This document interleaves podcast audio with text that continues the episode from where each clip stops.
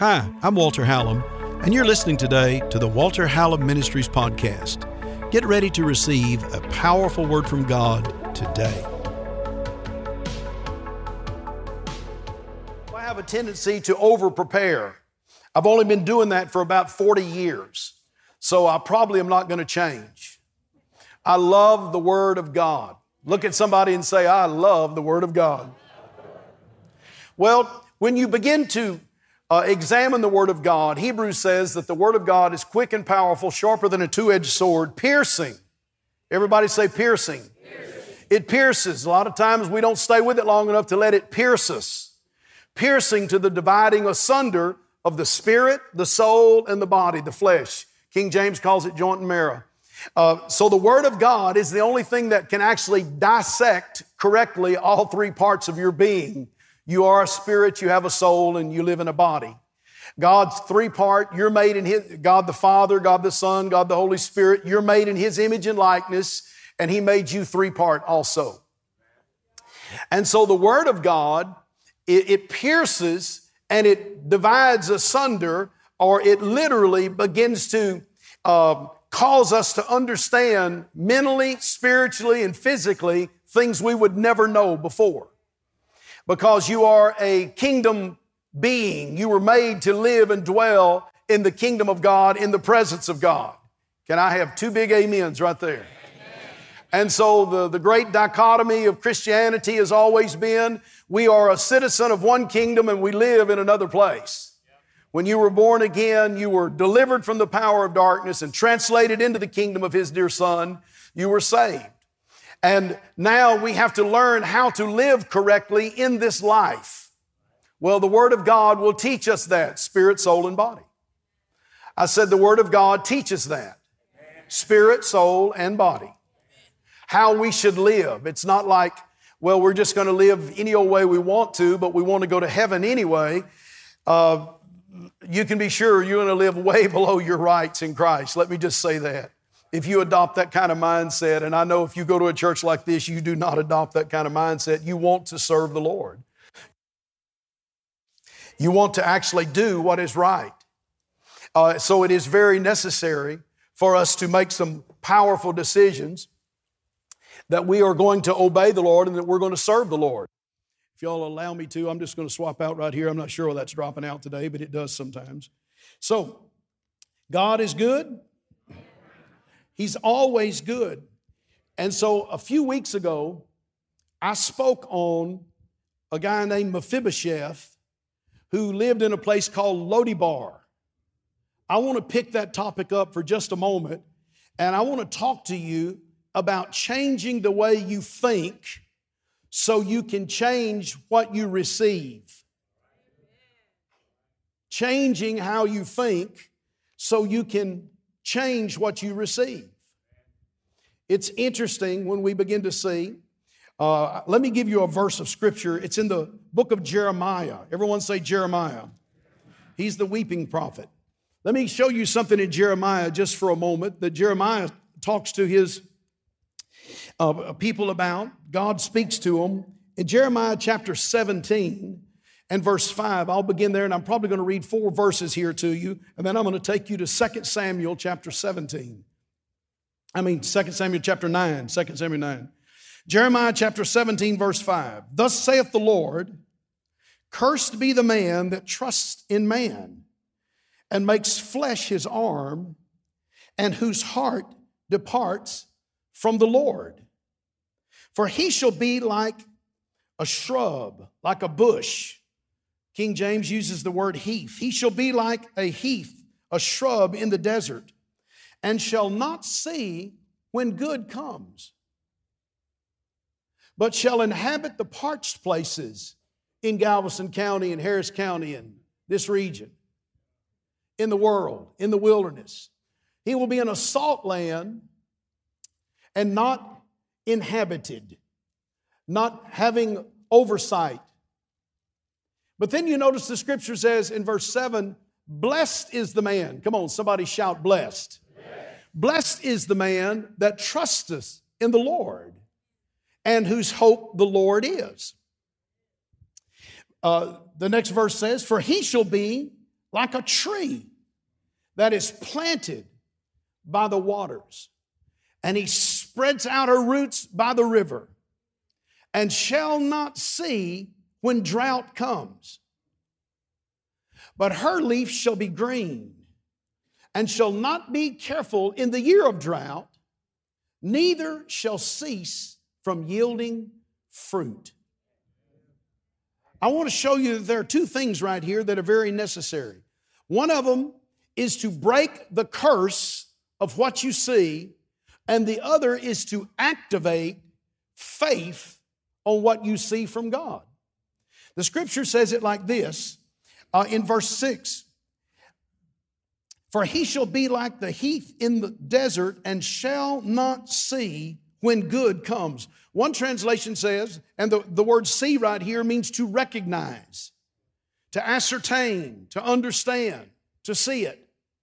He said, He will be like a person who does not recognize when good comes. He doesn't see it.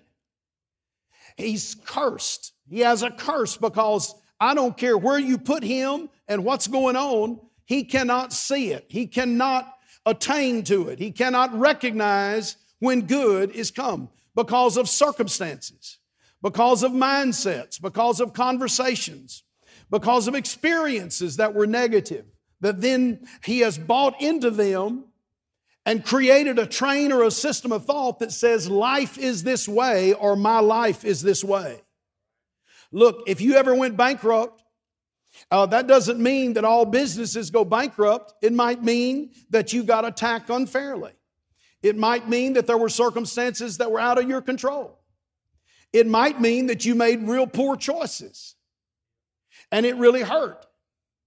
But that does not mean that every time that you try to prosper, you're going to fail. Can I get a better amen? amen? But oftentimes people go through bad experiences. And then they create a system of thought that says, that's the way it is in my life. And from that point on, they are living in the desert. They are like a shrub that's living in a deserted area. And they cannot recognize when things begin to turn around and things go good. They live at the point of fear. They're always expecting something bad to happen. I'm not talking about your in laws. I'm just talking Hallelujah. I'm not talking about your wife. I'm not talking about your husband. Guys, y'all stop making so much fun of your wife's decisions. Remember, she chose you. Just thought I'd say that. No, but oftentimes, oftentimes we have a tendency, if we're not careful, to let a negative experience create a system of thought in our life. And then when God wants to use us, if we have not renewed our mind to the way and the Word of God, we will absolutely not be able to see when God is going to prosper us, when God is saying sow, when He's saying harvest, when He's saying reap, when He's saying act on something, when He's saying make a change, when He's saying don't make a change. When you hear the Holy Spirit talking, if you just filter everything through this guard, this checks and balance thing that says, I refuse to take a risk, I refuse to stretch out, I refuse to do anything outside of my comfort zone because I know something bad can happen because it happened to me once. Can I just say to you that I know it was a bad marriage. I know you wished it hadn't happened. It hadn't ended that way. You didn't go into it expecting it to happen, but that doesn't mean you're not going to find the right person in Jesus' name. Did you hear what I just said? Now that doesn't mean you have to kiss every frog in the creek, you know, before before you find your prince. You understand what I'm saying? But I, how many of you are glad there's more to you than just hips and lips? Come on, y'all know what I'm saying? I don't want to get off on that subject. Y'all leave me alone. Sometime in the spirit, I can feel it when people are pulling. I'm like, no, no, I'm not going there. But just because you missed it somewhere or they missed it somewhere doesn't mean that God doesn't have a right thing for you. Uh, if you just look at everything through that past experience, you're going to telegraph some stuff. And what you're telegraphing to that other person is like, why in the world do I want all of your problems? I got enough of mine. I'm marrying somebody because two are supposed to be better than one, not twice as bad as I was before. I told you I wasn't going there, so I'm not. I'm getting back on track. Y'all, y'all did that to me. It's your fault.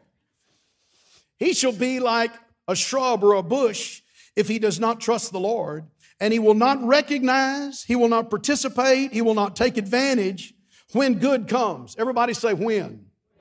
Not if good comes, when good comes. Uh, because things change. Today's not forever. It's going to change. It's going, the Bible says the willing and obedient eat the good of the land. All land has good in it and it's got evil in it. Those that are obeying the Lord, they're going to eat the good of the land. If we have eyes to see, we're uh, filling ourselves with the Word of God and we have a continual expectation. We guard our confession. We refuse to just speak doubt, fear, hate, unbelief and, and all of those kind of things. Listen, if you listen to the news all the time, you'll think everybody in America hates each other. Can I just say to you, that's not the truth. In the words of somebody, our fearless leader, fake news. The good news is we were delivered from the power of darkness. We were translated into the kingdom of His dear Son. And it doesn't make any difference who we are or who we aren't. We walk in love. Look at two people and say, I love you a little more already. Come on, tell them that. I love you just a little bit more already. It doesn't make any difference what color you are, what your age is, or your, you know, wherever you came from and all of that kind of stuff. You say, what are we going to do about all this illegal immigration? Well, they'll sort it out before it's over with, but it's been going on ever since there was an America. Don't buy into the Kool Aid and get mad at someone. This church has spent millions of dollars in its first 33 years going to Central America and South America and all those places. If a few people make it up here, sure, they should come legal uh, uh, because I believe in the law. But I'm just glad they're here. I'm asking them to come to Abundant Life Christian Center. Are you listening to me?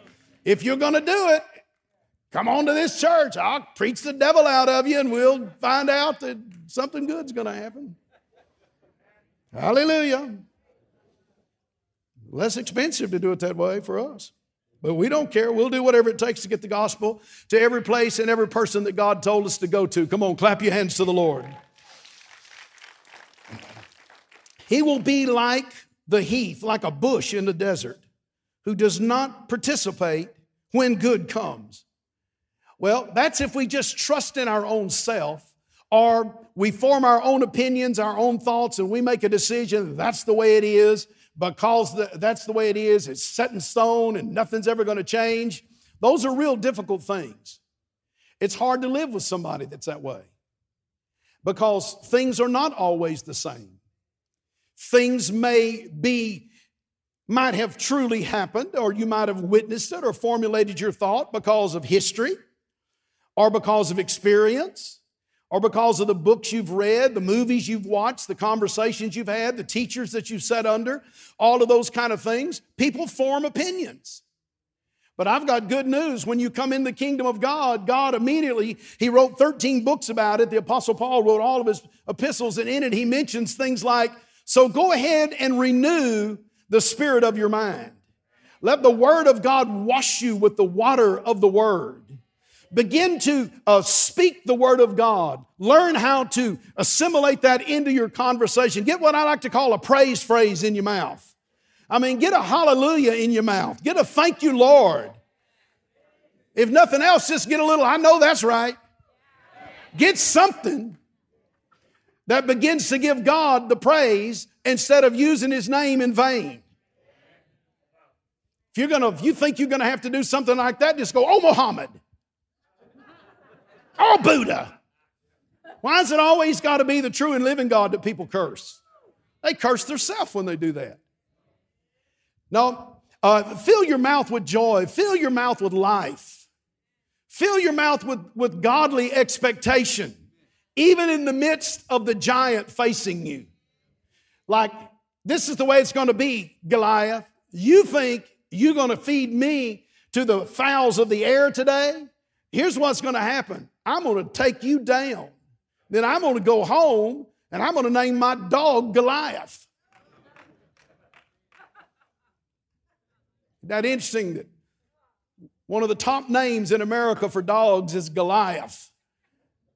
And for years, one of the top names has been David, that we name our sons. Oh, hallelujah. I've always thought God had a sense of humor. And so this promise is real powerful. And it says, Those who do trust in the Lord, uh, verse 7, and who have a hope. The, the word in it, the Greek word for that Hebrew word their hope, means to expect or to anticipate. You have an expectation from God, you have a hope from God. I know that was a bad report from the doctor, but we have a hope from God. We have an expectation. First of all, that the healer is working in the house. I still believe all healing is from God. He is Jehovah Rapha. But instead of fearing, and instead of sitting around listening to everyone tell you about someone they knew who had that same problem and how bad it was for them, look, don't, don't even get in that conversation. Let's practice something. Let's practice something. Take your, take your fingers and put them in your ears and say, la, la, la, la, la, la, la. The next time somebody starts spewing that stuff on you, to, and, and you know, they don't know what they're doing, they don't even know why they're doing it. But the last thing you need to do is have someone pouring that stuff in, in, in just inside of you, fighting your faith. No, make a decision that you're going to surround yourself with people who say, I believe. I can do all things through Christ. Greater is He that's working in me. With His stripes, I am healed. I was healed. I shall be healed in my body.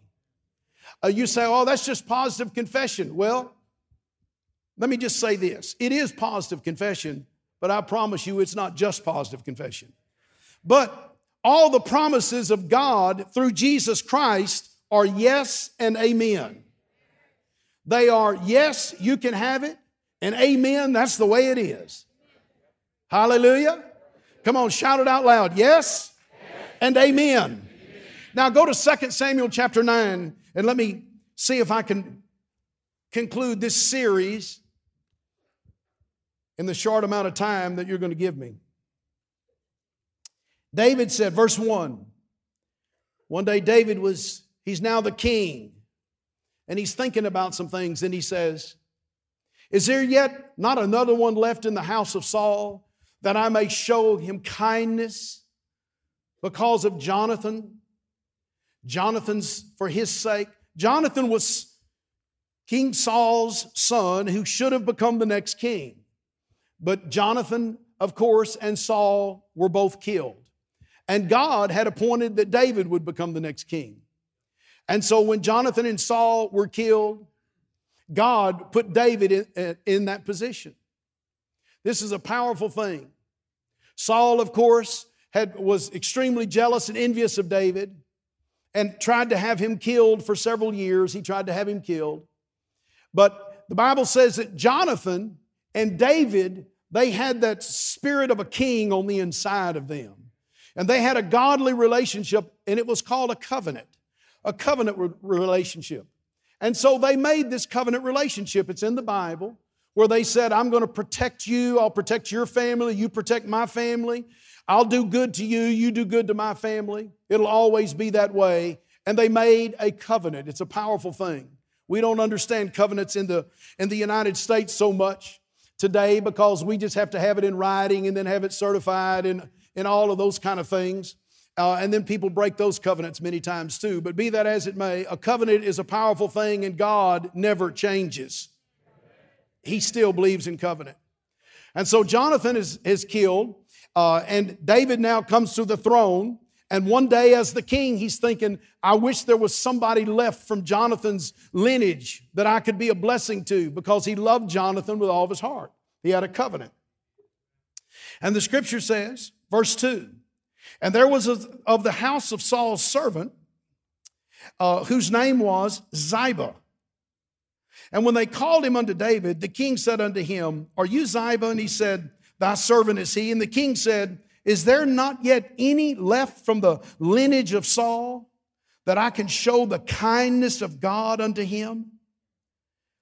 And Ziba said unto him, unto the king, Jonathan has yet a son who is lame in his feet. He's crippled in his feet. I imagine David's heart leaped. His head probably snapped around when, when Ziba said, What do you mean he has a son? He said, Yes, he has a son. And if we read the story, when the overthrow took place, uh, when Jonathan had been killed and Saul had been killed, uh, he was just an infant. His son was an infant, and the nurse picked the boy up. And when he, she took off running, she either dropped him or she stumbled some way, and it broke his feet. And it crippled him in his feet. The Bible doesn't say that he could not walk, it says he was lame. And when you read it in the Hebrew, it says he was crippled in his feet. So he had a, a, real difficulty getting around, to say the least. He was real limited. And in that day, you can only imagine how a boy growing up like that, who is fleeing because they would kill, they thought that they would kill all of the lineage. The next king coming would kill all of the male lineage. So there would be no challenges because they thought there was a spark of divinity in the person that was king. That's what royalty meant. It did not mean that royalty meant they had a philosophy that somehow that person was there because they had a little spark of divinity in them to be a king. They were separate from everybody else. So if a king came in, they knew that a male heir could cause an uprising because of the understanding of the people. And so they would kill everybody in that lineage. That was a historic thing all through Europe and the Middle East. This uh, wasn't unique just to this story.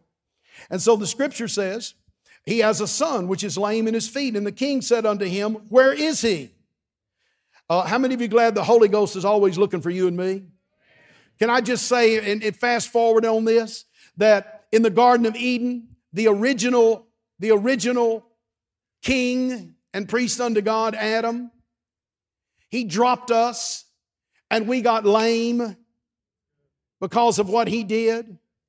But God loves us. He has a covenant. And He's been sending the Holy Spirit looking for us ever since the beginning. Somebody shout hallelujah. Can I tell you, you didn't find God, He found you. You made a decision when He called you, but the Lord was looking for you. The king said, Where is He? One of the great stories in the Bible is the story of David and Jonathan. Listen to this.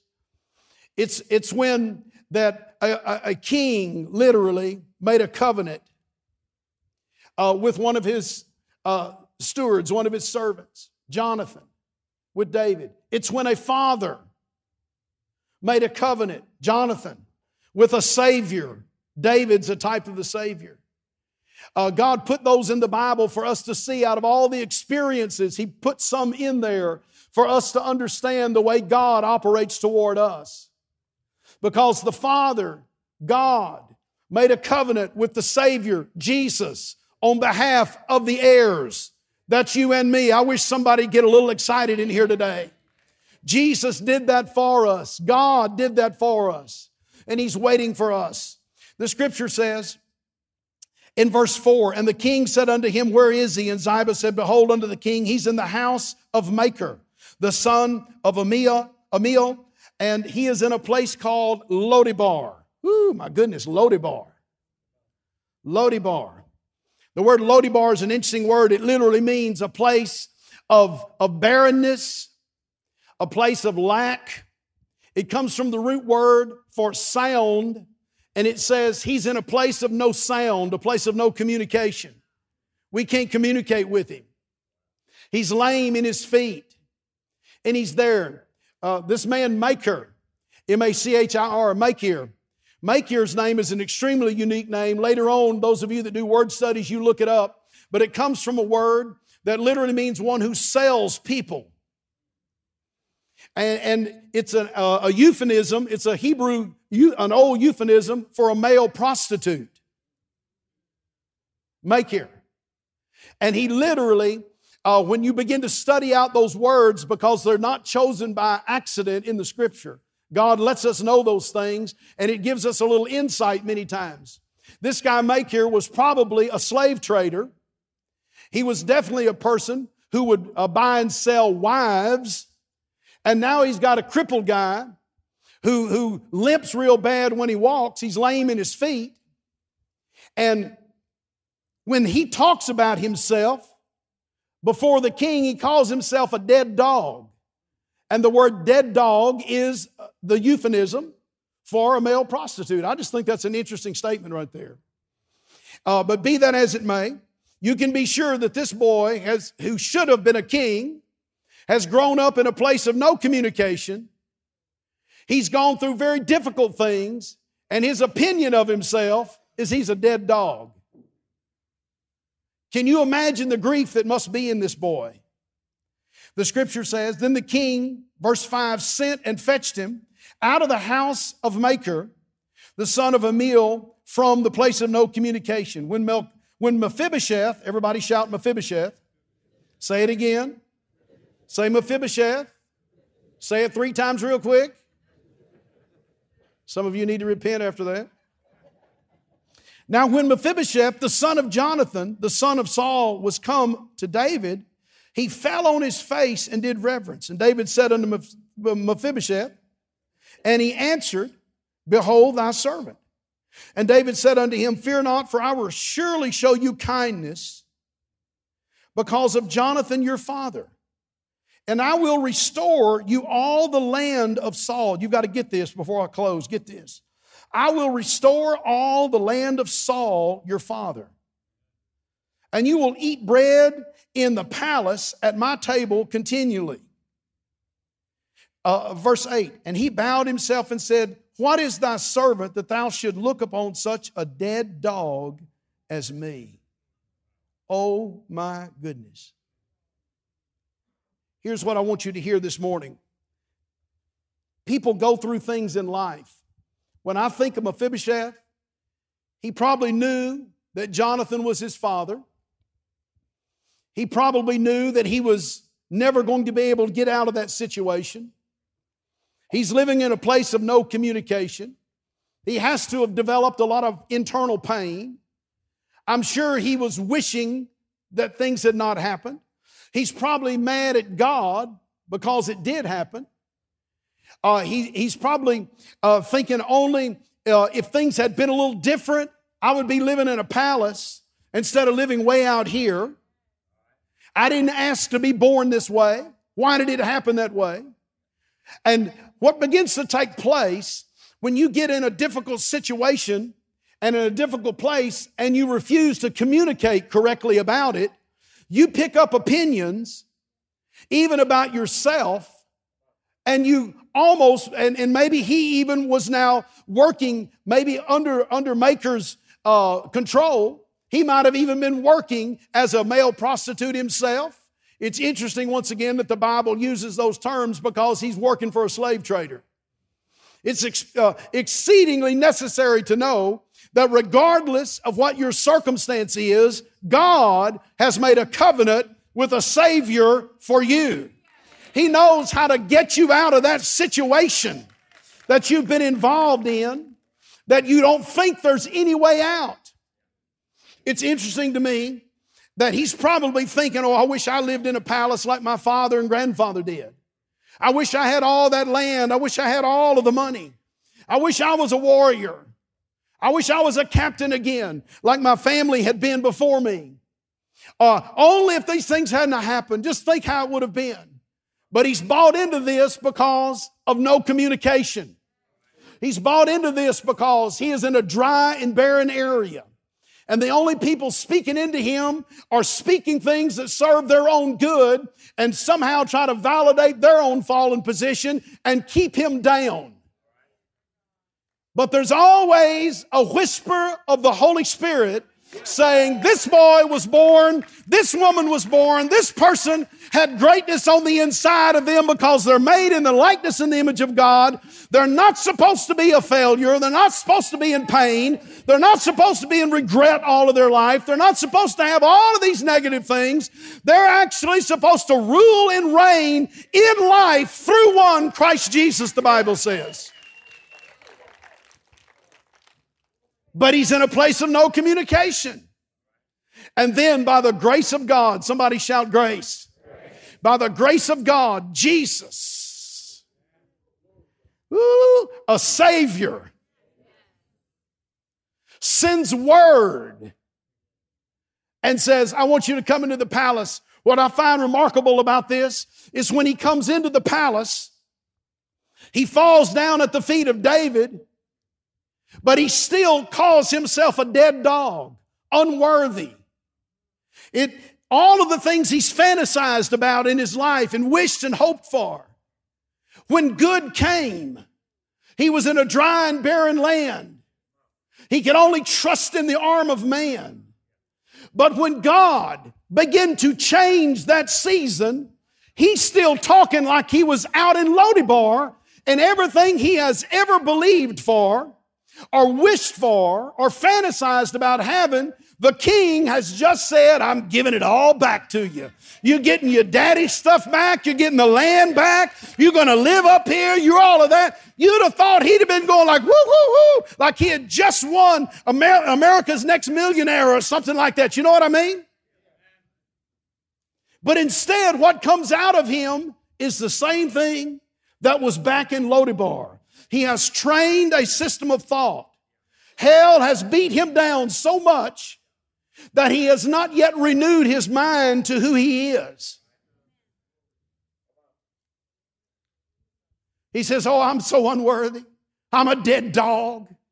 Why would you be doing all of that? Time out. The king has called you. The king has just said, I'm going to prepare a table before you in the presence of your enemies. Your cup is going to run over from this day forward. You might have been walking through the valley of the shadow of death, but that's going to change right now because I have told you, come up higher. But he's not at that place. All he can say is, I'm a dead dog. I'm a dead dog. Now, the facts may be that he was a dead dog. But the truth is, his father had a covenant with a Savior. The facts may be it hadn't always gone the way you wish it would have gone, and you might have dreamed about something else that is a godly dream on the inside of you. And today your best day has arrived, and the fact may be you walked in here with a problem, but the truth is that God knows how to set you free, take you out of the miry clay, out of a horrible pit, set your feet upon a rock, and establish your future. That's the God we're talking about this morning. He is the same yesterday, today, and forever. I know you've had a failed uh, situation. I know you were in prison. I know those drugs hurt. I know you got in sin. I know you had the abortion. I know you had all of those problems. I know you've gone back. Who cares? God made a covenant with a Savior. His name is Jesus. He shed His blood for you. And the Bible says when you call upon the name of the Lord, all of those who call upon, not on the arm of men, not on what I can do to get out of this. No, no, no. Some things it takes the king saying, come up higher. When you call on the name of the Lord, the Bible says, you shall be delivered, saved, delivered. He will set your feet on a solid rock. He will guarantee your future as being bright and blessed and good and godly. All you have to do is make a decision to serve Him. Come help me, musicians. God is in this house. No one comes to a church like this accidentally. No one goes to a house of faith accidentally. The devil will never tell you to go to a church like this. Listen to me. Because we know that Jesus Christ is the same today as he was yesterday. And he's no respecter of person. And your situation could have not gotten any lower than Jonathan's did in Lodebar. But God reserved for us the character of God. He gave it to us in script. And then He sent the Holy Spirit to personalize it to us, to let us know that God loves us so much that in one moment, the situation can change. It started It started because he sent the servant. The Holy Spirit is called the servant of God. He sent the servant, the Holy Spirit. He sent Ziba. The Bible says he was the servant of the Father. And he went and he said, The king has just said for you to come in. Mephibosheth's mind hadn't changed yet. His opinion about himself hadn't changed yet. He walks out of a situation that's worse than your worst nightmare with a king's escort. He starts walking in to what he could have only dreamed about in his wildest dreams. Through all of his physical limitation, his life choices, situations that had been dumped on him that he never deserved. One of the biggest communication killers is when someone you trusted in your innocence drops you and hurts you. And it happens in people's lives. He was a little baby, and that nurse dropped him in her panic and fear to run out, the Bible says. Too many times we get dropped because we thought we were trusting someone. Or maybe we dropped someone and the guilt gets on them. And then we form these thoughts and we're not able to see when opportunity comes from God. Oh God, open the eyes of our understanding today. Jesus is in this house. I tell you, in the name of Jesus, your life can change. I met a sweet little couple this weekend who don't live here now. I walked into a, a business and they said, Pastor Hallam, I was talking to Scott right here, and they said, We recognized the sound of your voice when you came in. And they said, 28 years ago, we walked, when we lived down there, we walked an aisle and we gave our life to Jesus. I said, What are you doing now? They said, We're living for God. This is where we go to church. They told me a place over uh, in the Houston area where they go to church. I said, What a great blessing. Thank you for sharing that with me. They said, Our life changed. Oh, glory to God. Glory to God. Jesus is the same yesterday, today, and forever. Same Bible, same Word, same Holy Spirit. I just happen to be the voice today. But God loves you with an everlasting love. If you're ready for things to change and you have that drawing of the Holy Spirit in your life today, can I pray with you right now? Let's just, let's just believe God for that. And it will change today. It starts right now. And I'm going to ask God to open your eyes so you see when opportunity comes from God. You recognize it. I'm going to ask God to help you renew the spirit of your mind where you never again compare yourself to your dead dog status in life. Everybody's got dead dogs in their life somewhere. Oh God. Everybody's lived in Lodebar at some time. But the king made a covenant with the Savior. Before you were ever born, the king made a covenant with the Savior. God made a covenant with Jesus. This is Walter Hallam, and I want to thank you for listening today and just receiving that good word of God that you've gotten off of this podcast.